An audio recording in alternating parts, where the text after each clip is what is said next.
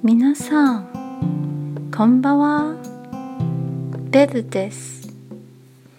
台湾は北と南って気候が異なります。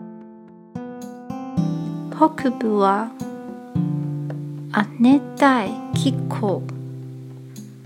南部は熱帯気候です。でも北部の冬は結構冷えますよ。